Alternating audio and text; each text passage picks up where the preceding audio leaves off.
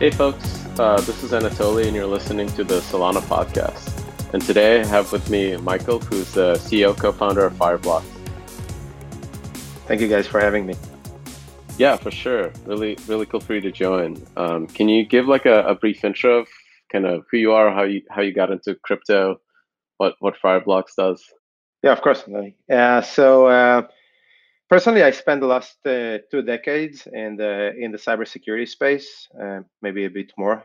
Um, always when I, when I say it, always makes me feel a bit old, but uh, basically started about two decades ago in the in the Israeli Cyber Command, uh, where, where I served as a as part of my uh, compulsory service, and then. Um, about 10 years ago, I started my previous company, which was called Lacoon. What we did was a cybersecurity solution for uh, mobile devices for enterprise clients. So uh, all of the big tech companies and financial uh, institutions and uh, insurance companies and so on were using our, our platform. And the, the goal there was actually, you know, if you get if, if people still remember that moment where uh, you started to buy iPhones and Android devices and come with those devices to work and ask people, ask your IT department to connect uh, uh, those devices to the email and to the business applications, and they freaked out. So we basically created a solution that uh, was securing those devices from cyber attacks. Um, so we were quite successful in uh, with our platform. Uh, we grew that business over about uh, three and a half years, and then we got acquired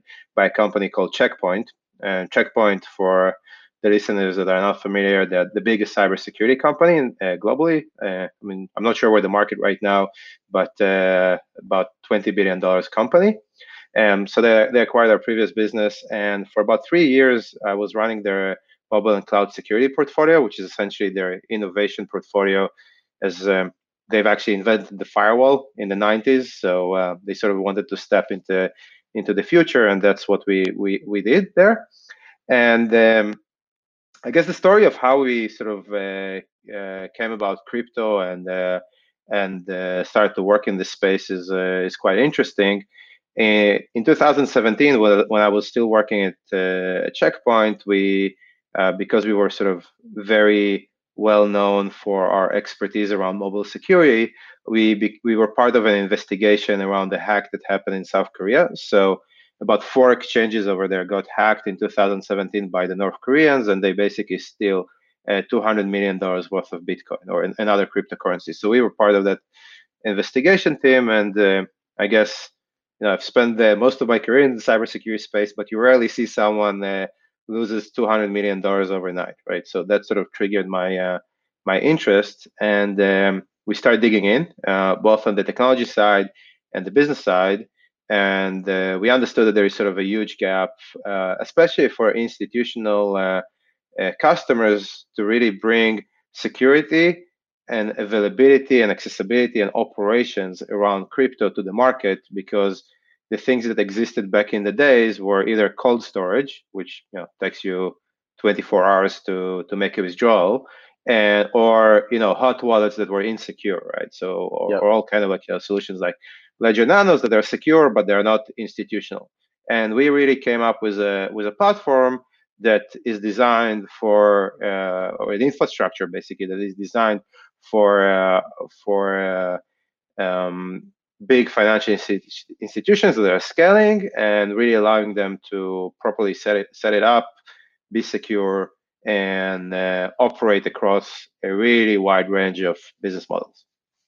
That's awesome. But I mean, that's fascinating. Um, like, uh, I think, like my my experience with crypto has been this kind of slow realization how like revolutionary the space is. Even when I started Solana, I was like, I don't know, like this seems like is there a real use case yet? Um, but every like every time I, you know, every day that passes, I feel like this is something world changing. And a big part of it in my mind is the fact that like I almost see that Bitcoin created um, crypto because it forced us to learn how to sign stuff, right? It actually forced us how to learn how to sign cryptographically and in a secure way. Yeah, like like my my I came from Qualcomm, right? Like, and that's like a big mobile company. It took like three months and like a dozen meetings to get a single code blob signed. Right. Yeah. No, that's that's true. That's a that's a, a fairly uh, known issue in this uh, space, even you know for. Uh, but now nowadays, I think like you know, especially if you, if you look at uh, folks like uh, Apple and Google, clearly to go. I mean, the the code signing aspect became way more uh, industry standard, right? Um, yep. But it's it's new, right? It's not uh, it's five years, right? It's not uh, decades. So they may be like right, like they may be signed like you know 100 apps every two weeks, right? Like yeah. But how many signatures does Binance generate every day? Yeah, I mean, you know, we we we signing hundreds of hundreds of thousands of transactions uh, for our customers. Our customers signing hundreds of thousands of transactions uh, per month, and that's like uh, doubling every quarter. So uh, we, yeah, definitely, as I always say, it takes this private public key concept into the mass market, right? This is yeah. not something that people or there wasn't really a use case for something like this at that scale, maybe except of you know TLS, right? Which is yep but that's that's really small, right? TLS is like the like what what's fascinating to me about this is that like you know like there's really brilliant folks in the 80s like Leslie Lamport wrote all these papers about you can solve end generals with cryptography and identity right and a fully connected network right like we have yeah. the internet which is basically fully connected and bitcoin which is funny in itself that it's an end general solution that didn't depend on identity, right? Created this like environment where now we have like basically cryptography that my parents could almost use. You know, like my I, I feel like my dad could like take a ledger and sign with it, right? like, yeah, maybe yeah. yeah. maybe like a mobile app. Yeah, ledger right, yeah. Be, yeah. I'm not sure that my mom would, would sign with a ledger. Yeah. Well, it's getting close, right? It, it's yeah. like maybe like two years away from that. And so, like, imagine now a world where you have a billion people that know how to sign stuff. Right. Right. Like I think that is like that is like the world that we're creating, right? And this is like to me as kind of mind boggling as of an idea as the internet itself. And why I'm like why I think I kind of became obsessed with it like more and more. yeah, I mean I think that the power is uh maybe you know the, there is sort of the the instrument which is signing, but I think that the the more powerful part is really what they're able to achieve and this is this um, real decentralization and re- reduction of trust that is required for all of those operations that i think philosophically you know especially i think it, it has a maybe much broader uh, implication than even in in capital markets in finance. But i think that even within the scope of finance and capital markets, the fact that you sort of collapse this really expensive pyramid of trust that you know uh, was um, both you know both expensive but also like it wasn't perfect right i mean you know yep. we, every couple of years we have a financial crisis and you know even i think now it's a it's generally speaking a timely conversation with everything that is going on in the markets where we even there's like huge uncertainty of uh, where this is going to lead the fact that uh, you can disintermediate to a certain extent. I, I, don't think that the banks are going away but i think that uh, the fact that you can basically flatten it and reduce and remove a lot of those centralized trusted parties from the transactions and so on i think it will actually have huge implications around you know transparency uh, around financial services uh, accessibility for people who didn't have access to that before and just generally speaking the cost. Yeah i mean the cost is astronomical. If you kind of look at like the numbers that like the like the the big firms like the big auditing or like consulting firms publish it's like 20 trillion dollars a year spent on finance. That's like if, if we can like remove that with software, we can give everybody basically one day off a week without changing their standard of living. Yeah, I mean, I think that uh, for me, the big, the, the, first time that I really was blown away with it is, uh, and that's like a real story. We allow our customers to pay, uh, so we charge basically a recurring license fee, right, for our, our software, and most of our customers initially were paying us with a wire. Uh, and we also had like a Stripe account, right, that you can pay us with credit card for really small transactions. And at some point, basically, we had a customer that wanted to pay us, uh, I think, like you know, 30, 30 he had to pay us thirty thousand dollars. But uh, and uh, my one of our sales ladies, she called me and said, "Hey, he wants to pay with a credit card. Can we give him the the link to Stripe?" And I told her, "Are you you crazy? Like they're charging us three percent on the transaction. Why would we pay one thousand dollars to yeah. process uh, that for Stripe?" And then we basically tell them, you know, pay in stablecoin. So they send us, I think, USDC or Paxos, right?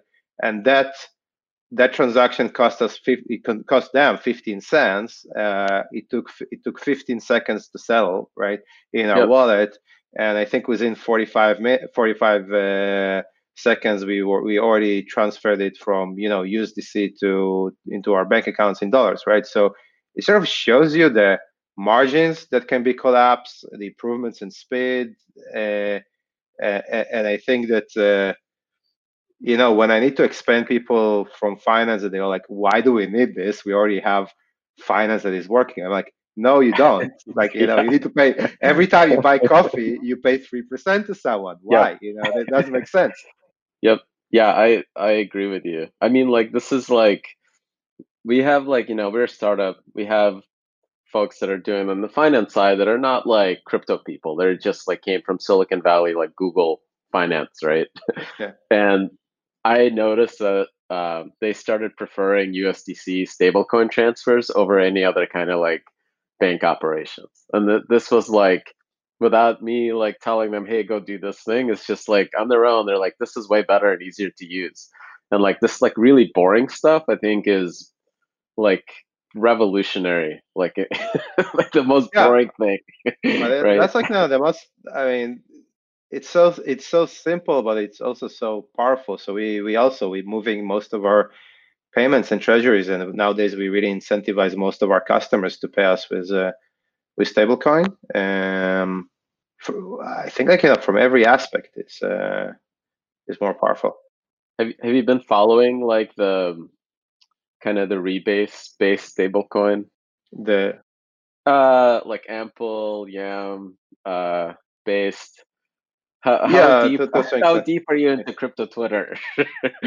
uh, I guess less. Uh, I'm, I'm, you know, following with something. Something big happens over there, but uh, the the algorithm. Uh, to, to your question, to your point, I think the algorithmic stablecoins are also a very interesting concept. I, I think there is some still work that needs to be done over there, right? Yeah, I, I think like to me, I think the the idea of it's probably flawed. There's no mathematical construct you could do that uh, could, especially one that at least co- has some non-zero cost to transfer, right? Like it's always going to be losing value. Like I think there's no way it can stay stable to a dollar if somebody's extracting value out of it, even if it's just like the Ethereum transaction fees, right? Like it's gonna like slowly decrease just from that. Um, I think what's interesting, yeah, like right. No, but like, but but I think it's true. But I think this is I think that where where where the power is right because when you're paying with a credit card uh, with Visa with your Visa credit card, right? Uh, it there is no like the regulation for for the sake of trust, right? Because you don't want to be defrauded, right? So for this trust that this credit card is not going to be defrauded, you the regulator basically allowing Visa or Mastercard, all those guys, to eventually extract three percent, right? And when you're paying with a stablecoin, although you need to pay the Ethereum fees, right? Uh, the the advantage there is that there is like a real-time bid, right? You have thousands of miners that are going to bid on like, you know, what's the fee that you're supposed yeah, to pay, right? And it makes the makes the system much more i mean i guess drives the system to a real efficiency do you think that uh, it's possible to have a stable coin that's purely algorithmic that has no, nothing backing it i mean I know. I don't know. Like you know, that's. Uh, I think that's beyond my uh, capacity, you know, to, to really analyze.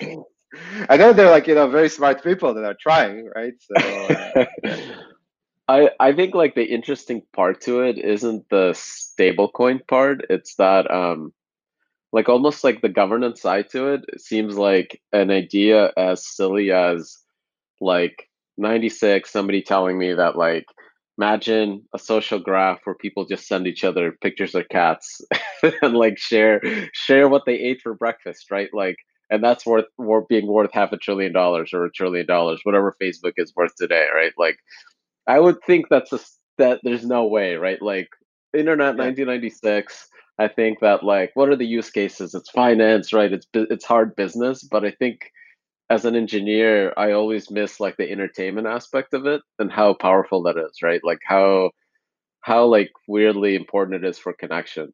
And I think like if we have a world where we have like, you know, a billion people like my dad with ledgers that can sign stuff and now they're able to coordinate all together over something that has no value, right?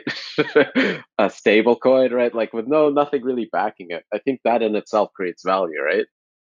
Like just the yeah. fact that you can. Well, I mean, you know, Bitcoin is. I mean, you know, what Bitcoin is there as people that own that like the, as the Bitcoin maximalists say, like one Bitcoin is always one Bitcoin. Right. yeah, exactly. I mean, like, do you do you believe in the store value use case for for proof of work? I think that I uh, I appreciate the story around uh, you know around uh, Bitcoin um, I think that I mean at the end of the day, uh, similar to gold, I guess you know the story of uh, store of value is fundamentally a belief, right? So if there is enough, um, if the if the if there are enough uh, individuals that uh, hold uh, that belief, and if uh, essentially there is no nothing that is flawed in the mechanism behind it, right? Then uh, I think that it's definitely a mechanism for store of value, right? Uh, is that like you know st- an absolute store of value? I don't know. Like you know, even if you're following gold, it's not basically it's not always the most stable. I mean, it performed well over the years, but uh, it does have correlations to a variety of uh, out- outside events. Right? Yeah, I mean, like I think liquidity crunches and things like that, but like gold is like is in a sense like a like there's some belief around the that if you like that there's a limited supply of gold, right? And the fact that it's limited and hard to get more of it creates value, right? But you know, something like a stable coin without anything backing it right? You can go fork and create this project right? I can go i can go take you know yams and create like turnips right? And or whatever.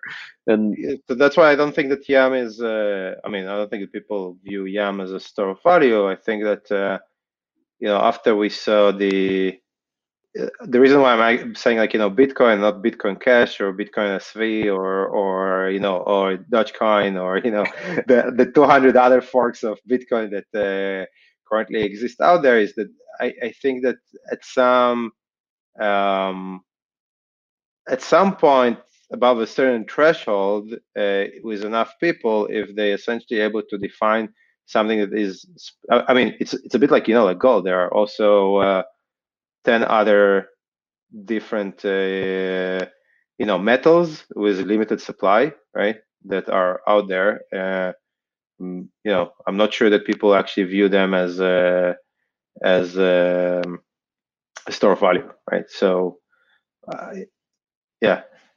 Yeah you know, I mean, elements above a certain number yeah. are just only created during a supernova, right? So there's not that many of them. there's not that if many. you want, you can connect. You, you know, you can actually uh, generate it in a in a nuclear reactor, right? You can do nuclear fusion and, uh, and, and generate the element. Yeah, yeah. I, yeah, I suppose.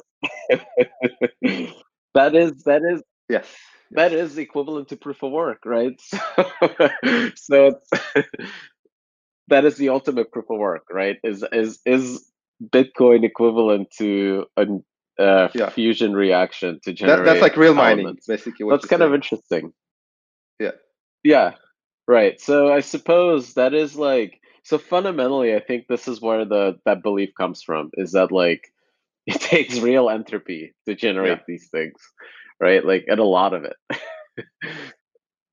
but uh, I I think like uh, there is like a weird weird thing about like creating a network of humans that is so connected that um, that in itself is like just really unlikely to dissipate, right? Like I think like the world is so connected now that the internet is basically here to stay, even despite of like the great firewalls and things like that. Yeah, I mean, I think that uh, uh, as long as uh, people have their uh, freedom or still believe in freedom, even in countries where they have great firewalls, uh, I think that there is still a, a subset of people that are really, uh, you know, eager to find their way uh, out. Then the internet exists, and you know, and I guess to a certain extent, even within those firewalls, right, they have their own internet.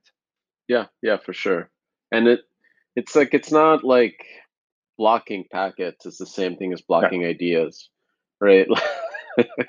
right, like the, humans if they can start interconnecting, right, easily, right, to any other human on the other side of the world, we can kind of talk to each other even if there is firewalls, you know. Um I'm I'm curious like you guys are kind of more on the forefront of institutional kind of use cases and users coming into the space like which is kind of i think far far from where we're at in this like really direct to consumer almost part part of the industry. Um what what are like what is an institutional what what kind of what is that? Like it's just like that word is kind of meaningless. Like who are these people? Like is it the goldman sachs of the world or is it still like uh, no i think it's uh, i mean funds? it's both uh, but uh, i think that uh, the crypto specific funds definitely i mean i think their quantity uh, in the market increasing and decreasing you know with the overall uh, market cap, right? So things go well, you see more funds coming in, you see uh, you see the market goes down, then some of those guys disappear. Uh, I think what we're seeing right now, which is extremely interesting, and I think that this is very positive, is you know uh, the Goldman Sachs, right? In the broader sense, not specifically like you know Goldman Sachs is Goldman Sachs, but really the the most the biggest and the most important logos that you have in you know wall street and london and frankfurt and uh, you know singapore and so on that they are basically setting up their infrastructure to enter this space um, i think that uh, um, they were already on the path of uh, moving forward with uh, with blockchain uh, technologies on um, I would say like you know more it's more like the stable the stable coin capital market and tokenization use cases but I think that the recent events with the pandemic and COVID really pushed the the appreciation that you know with how with with everything that is going on right now in the financial markets Bitcoin is actually worth sort of like worth risking for right? Because they they see you know, at the end of the day, all of those institutions are, uh, it's very different from retail, of course, uh, are fairly complex political and uh, uh organizations that, uh, in order to move forward with a project, they need um, a lot of different, I mean, beyond the fact that they say, wow, this is cool, this is the future, we need to be there, then a lot of questions are being asked is like, you know, why now? How much revenue are we able to get in the next year from that?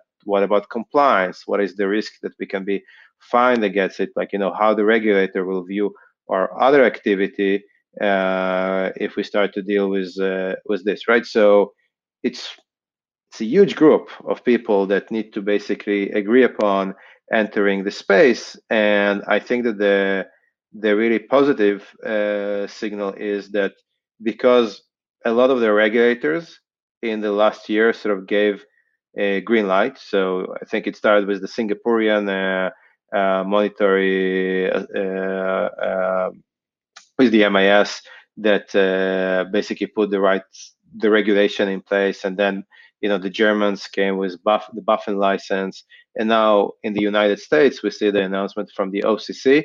That sort of like you know created, or I would say it basically took down the last sort of like you know resistance uh, from those people to actually start moving into this space. And I think that overall, for the, I mean, I think people would debate if it's good or not because clearly the you know you go back to the origins of bitcoin and uh, uh, you know and people would claim well we never invited those guys right uh, yeah so they're like unwelcome but yep. i think that uh, if we really want to see a mass adoption and maybe like you know the future in 30 years will be a future in which those organizations do not exist or they exist in like you know some in some other shape or form. I remember this like f- famous article from Gartner that they said that uh, I think Gartner has a prediction. Gartner is like you know one of the biggest uh, research analyst firms in the world, and they have a prediction that uh, like 80% of the banks by the year 2030 will disappear or something like that. Um, so I don't know if that will be the the end. I don't know if that will be the end state, but I think that essentially those guys are almost like the on ramp for the mass market, right? They are able to really set the bridge for people that are um, just regular people to get into the space because they are able to not only like you know give them access to the technology and things like that, but in some ways like you know they are their trusted advisors. Uh, they carry this trust and they can sort of propagate that trust into this untrusted world of blockchain. Which is funny because we're all about removing yeah. the need for yeah, but, but, but I guess like right? you know, my point is that it's very difficult to like. Uh, the, the, there is this uh, saying in French that uh, if you want to uh, if you want to make a, a, frog soup, I mean, it's not like a vegetarian phrase, but like you know, if you want to make a frog a frog soup, you don't throw the frog into boiling water. You need to basically throw put him into into a, room temperature water and like you know hit the hit the water slowly, and then he basically doesn't he doesn't jump out.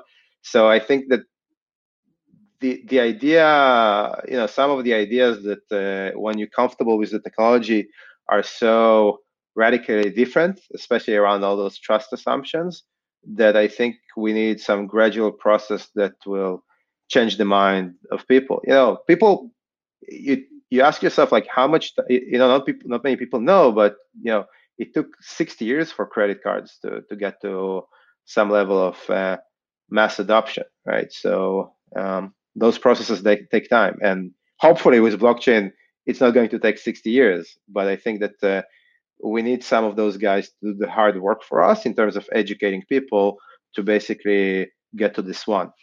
Yeah, I, I agree with you. I think like actually like I think the yeah. was it Americard airdrop was like I think one what every every blockchain crypto startup that's trying to do an yeah. airdrop should actually read that case study because there there's some illuminating ideas there of like why that airdrop worked and why all the other ones are basically every airdrop that we've seen so far in crypto has basically failed.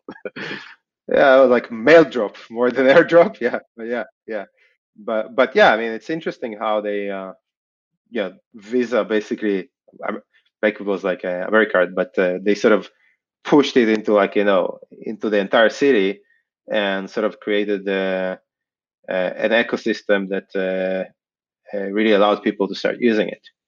So yeah, the, this was like I think part of the difficulty in the space is that like we're building a platform, right? That like platforms are really hard to get going. You need like mm-hmm. you buyers and sellers, right? For to, for a platform to succeed, like providers and consumers. And a platform itself doesn't create those magically out of thin air.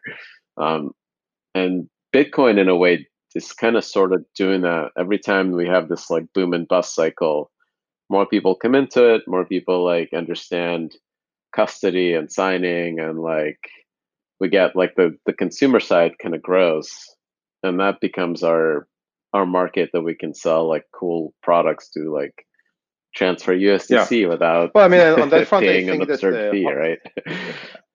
we had Telegram and we have Libra, right? Uh, or Gram. I mean, unfortunately, Gram had to roll back their plans. Yeah. But uh, on that front, front, I'm really hopeful that uh, you know the guys from Facebook. I mean, you know, I think that there is a lot of uh, suspicion around the fact that uh, who is behind the group. But I, generally speaking, like you know, but I'm uh, I'm a huge believer in you know what they do, and also I think that they have an exceptional team, and I think I really I really hope that they will be able to get uh, um, you know get that project in into the mass.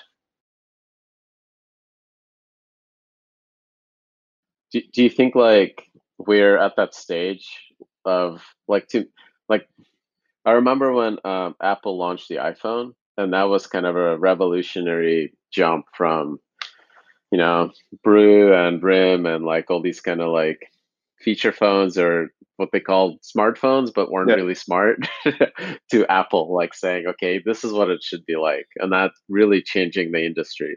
Um, do you think that Facebook is actually in that position and like the market is ready for that?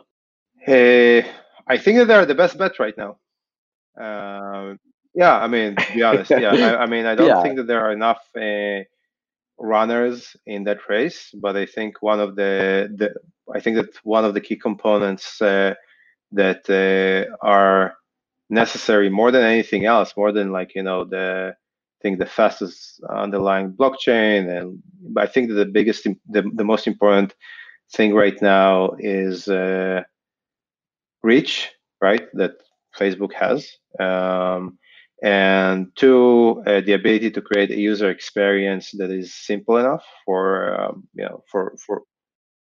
But like, I mean, how would my parents know that they're using crypto versus Facebook Pay, which exists already, like in Messenger and, and yeah, Facebook, right? Like, yeah, they, are not no, going to care. That's true. That's true. I, I think they're not going to care on day one, right? But I think that where they care is that when they will go to an Uber, right, that is like you know part of the association, and they will see that if you're paying with your Mastercard, the ride is like you know twenty dollars, but if you're paying with uh, Libra, it's eighteen dollars. Why? Because you know Visa is not taking fees, right? And well, that's that's. But I mean, the fee in in like with the, like the, I think like there's a that that narrative I, I don't think is like entirely true because like massive everybody like at, at the Uber scale doesn't pay three percent, right? Like my bike shop pays three percent. Um, but like Uber pays, like Uber has a deal with Visa, right? Mastercard. Yeah, they don't Apple pay three, has... so they pay one and a half, right? But they pay. I mean, that's why, by the way, you have uh, you know the Uber wallet that you can charge, and uh, that's like the reason why Uber wallet is cheaper than than Visa is because they're not paying the one and a half percent Visa uh, or whatever or two percent.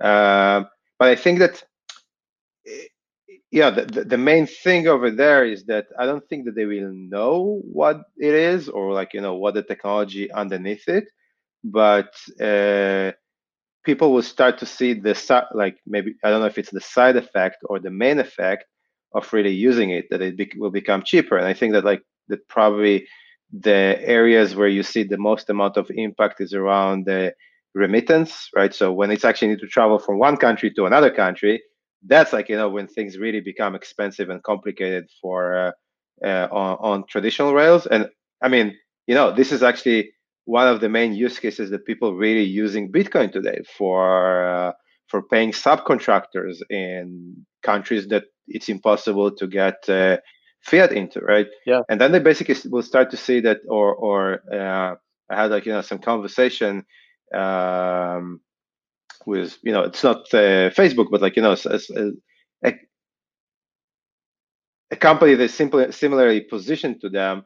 And basically, what they told me is, you know, if you are sitting in Peru and you want to do like a, an e-commerce transaction that is international, 90% of the population over there is uh, incapable of doing it because you actually need an international credit card that doesn't that very few people have access to, right? So suddenly people will be able to use that. So I think that uh, what what I hope, right, is that uh, it will start to change the the the behavior of uh, of consumers, and then and, and, you know like Libra with everything that we know about it today from you know the public resources is not going to be perfect, right? It's not this utopian uh, dream of like fully decentralized network. They still have a lot of uh, sort of guardrails that were imposed on them by the by the regulators, right? But I think that them bringing the masses into uh, into this world where um, uh, things are look slightly different will actually allow now you know companies like you guys and others to, to basically step in and say by the way now let's take you from here to like you know to the real future I, I think like I honestly I want, I'm gonna disagree with you. I think I think the part that they're going to miss is the fact that like they're not gonna have Yeah. self custody. Like the user the users are not gonna understand that they own cryptographic keys, and everything is gonna be effectively through their through their like kind of the Facebook window, and because it's all driven by Facebook, they're not gonna be able to step across the kind of the sovereign lines that they're currently bound by. So the international users that want to transfer re- to remittance are going to have to go through the exact same like pain points that they Yeah, do no, with no, Facebook not Pay exactly, right now. because at the end of the day, it's true that you need to be. Uh, they don't allow self custody, but they're actually going to. Ha- they have a VASP framework, which many of the players that you see today will be able to provide, right? So you will have uh, the local cryptocurrency exchanges part of that uh, network, and potentially more and more providers. And and between those VASPs, right, it's actually an on-chain transaction. So it's true that you cannot have like a Ledger Nano in your pocket and in day one and uh, have Libra on it. And I think it's a big miss. And and I mean I think that uh, there is some level of disappointment from that. And you know also you know personally I think that uh, you know I wish I, So, so you think that okay? So you think that Binance is going to have Libra listed? I think that you know Coinbase will have Libra listed, and I think that uh, you know you, you you see sort of like you know the exchanges that are already in the association, and I think that there will be you know from what my understanding is that yeah there will be I don't know if Binance I have no idea what's going on with Binance, but uh, there will be local exchanges that will be part of that. So that that is like I think the I think the interesting thing that we'll see is like that that I'm not sure. Maybe you're right. Like if we actually see like the ease of Rails to plug into the into that financial like network are going are going to be much much simpler and smaller than the ease of like plugging into like the fiat based network. Um, that's an interesting point. Like because I think right like uh like there's a part that isn't like even the consumer custody side that's solved with crypto. It's the actual like in, institutional custody, like what you're working on, right? Which is like can can a small shop in Peru like can they store keys and connect to Libra in a secure way? Right? Yeah, so that's I think like you know one of the you know personally I think that this is again some of the issues that will exist with Libra inevitably, right? Uh, so I mean just maybe to explain about our solution. Our solution when it's basically being obtained like if you have a hedge fund or another hedge fund if you have a small shop in peru and you directly directly uh, interfacing fireblocks then it's considered to be self custody basically you are deemed as the as Yep. the um, entity that custodize the funds uh, and the uh, mpc sort of setup uh, is designed to basically support that right and the unfortunate thing is that uh, you know we currently have about 100 uh, customers on our platform.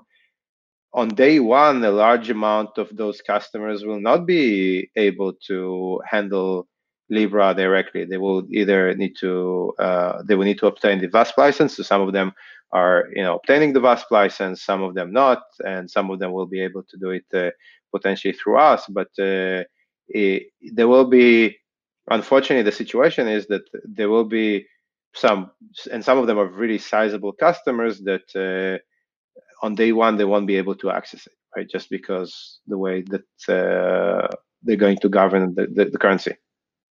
So is this licensing? Uh, do you get it through Libra or do you get it locally? So, so it's not like really licensing. It's uh, there is a a VASP framework that uh, Libra set up, and you basically need to apply. Um, they, um, I think, you know, without getting to the too much into the details over there, they do require you to have um, they have a selection from a fairly broad uh, set of options, but you need to demonstrate uh, uh, you need to demonstrate properties that uh, show that you are sort of regulatory uh, compliant. Okay, I mean that's actually pretty cool.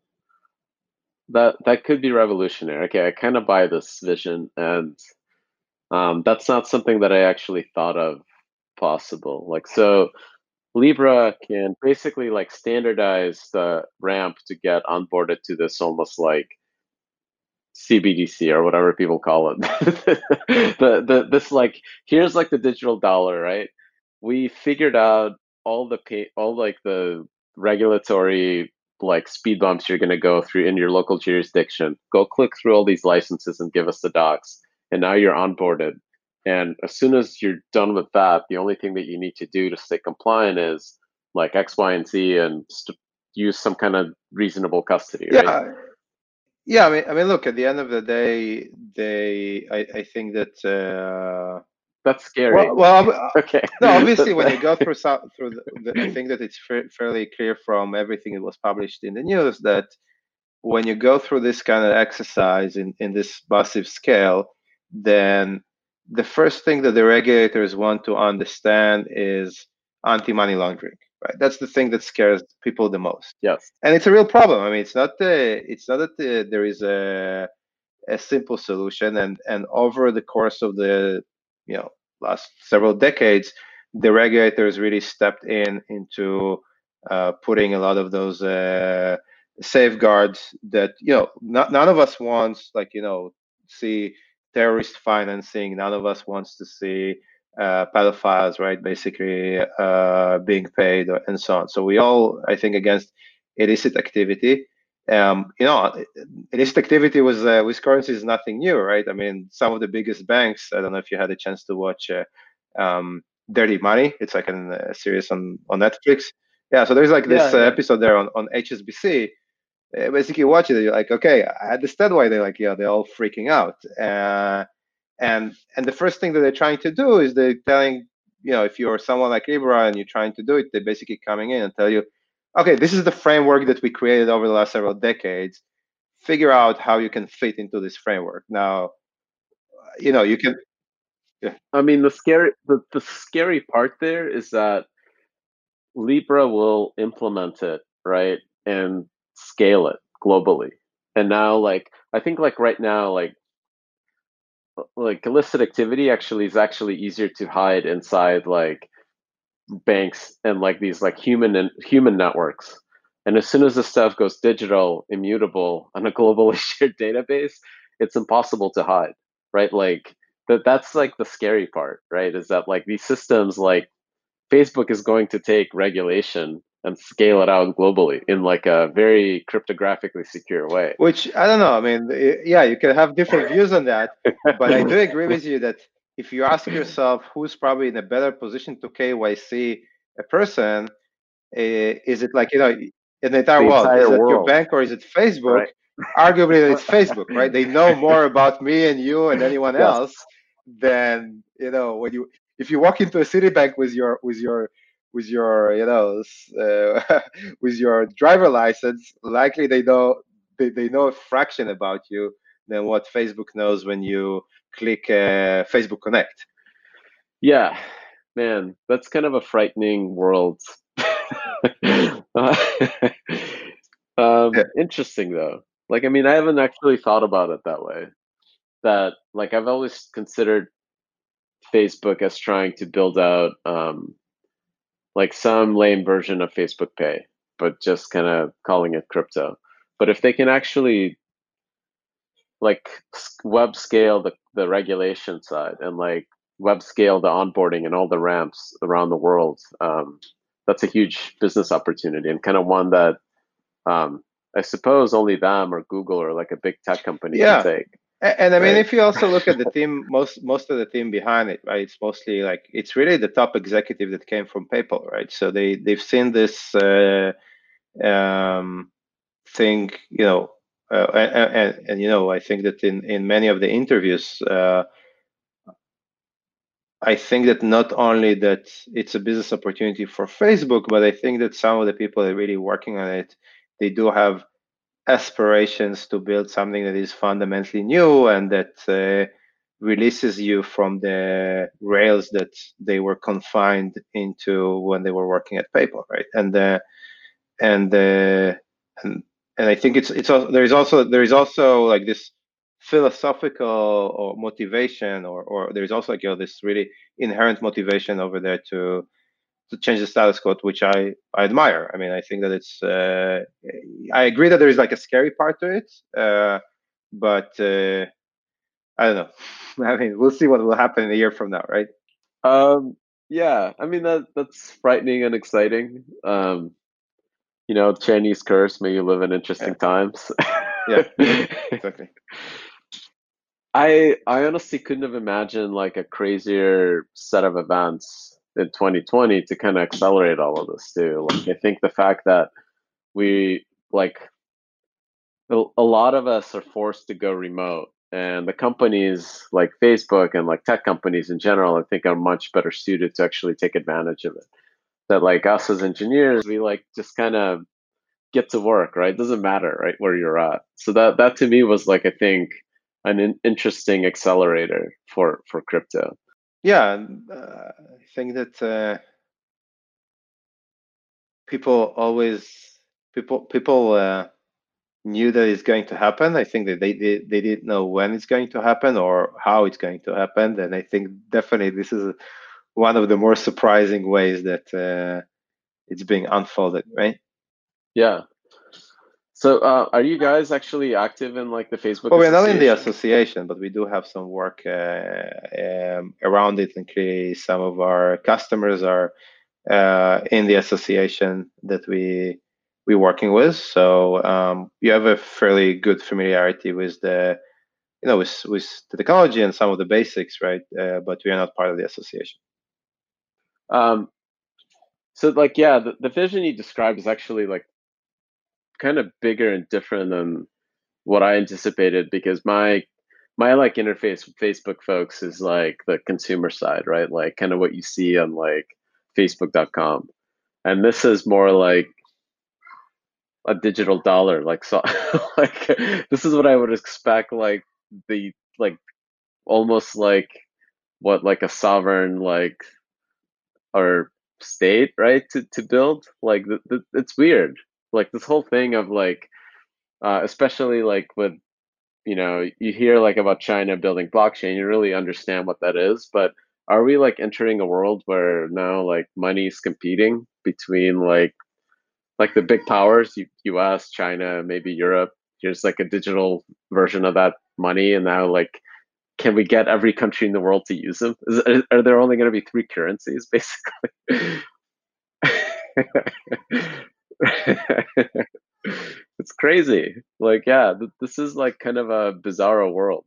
Well, that's I guess like you know why you see uh, the regulators sort of like you know jumping on it, right? Because they also understand there is something that is going on here that uh, they need to understand uh, understand it through, right? To to be, to make sure that uh, you don't end up in something that is completely completely outside of their control.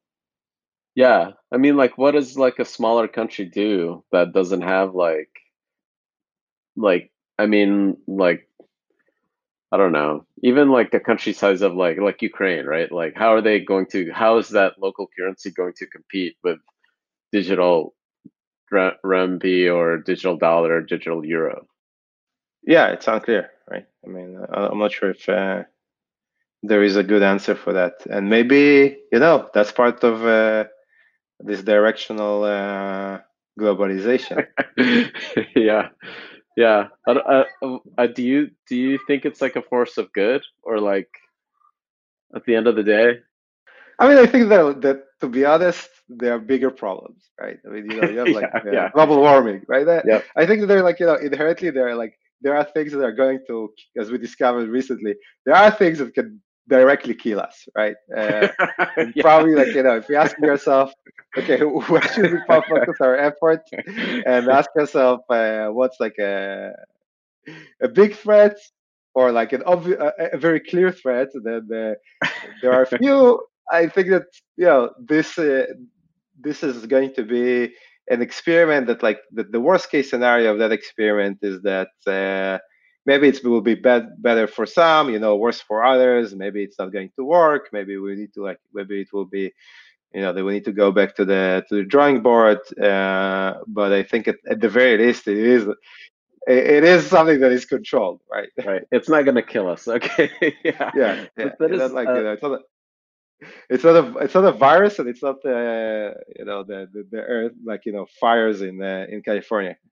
But that is like I think an awesome final point. I think to uh, to like kind of end this conversation on is that like everything we're working and solving on in crypto are not things that are going to kill us, right? So we shouldn't really be too worried about them, right? We yeah. can still have fun, right? Like, um, right. Cool. Well, like, I mean, it's been a pleasure talking to you. Like, really, really fun conversation, and I actually learned a ton. Like, I, I, learned like a what I didn't expect. well, I'm glad that I was able to contribute something. I mean, thank you so much. I mean, it was actually really fun, and uh, we were able to, to cover a lot of great topics uh, without, uh, you know, and I think in a very interesting level. Yeah, I agree. Okay, thank you so much. Yeah. Bye bye.